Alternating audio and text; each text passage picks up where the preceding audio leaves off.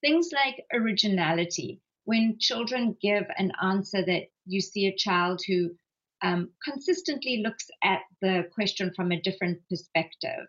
Um, you're looking also for characteristics, and of course, these don't all come together. It may be one or or many of these um, qualities, but a student who's driven or compelled to make something and who's intrinsically motivated to perform in the area that they're demonstrating creative, in which they're demonstrating their creativity.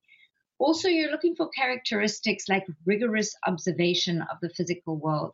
So those those students who say things like, do you see that the dog food looks like triangles? Do you know what I could do with those triangles? I could lay them out like this. That kind of rigorous observation of the world, which is key to both what physicists and other scientists use as well as artists. A kind of a comfort with exploration, with experimenting, a student who likes to take risks, a student who kind of postpones closure because they're not so incredibly caught up with performing and showing you something, demonstrating that they know something so much as they are with the joy of the process and the joy of learning more about this thing in which they're creative and much more accepting of their mistakes.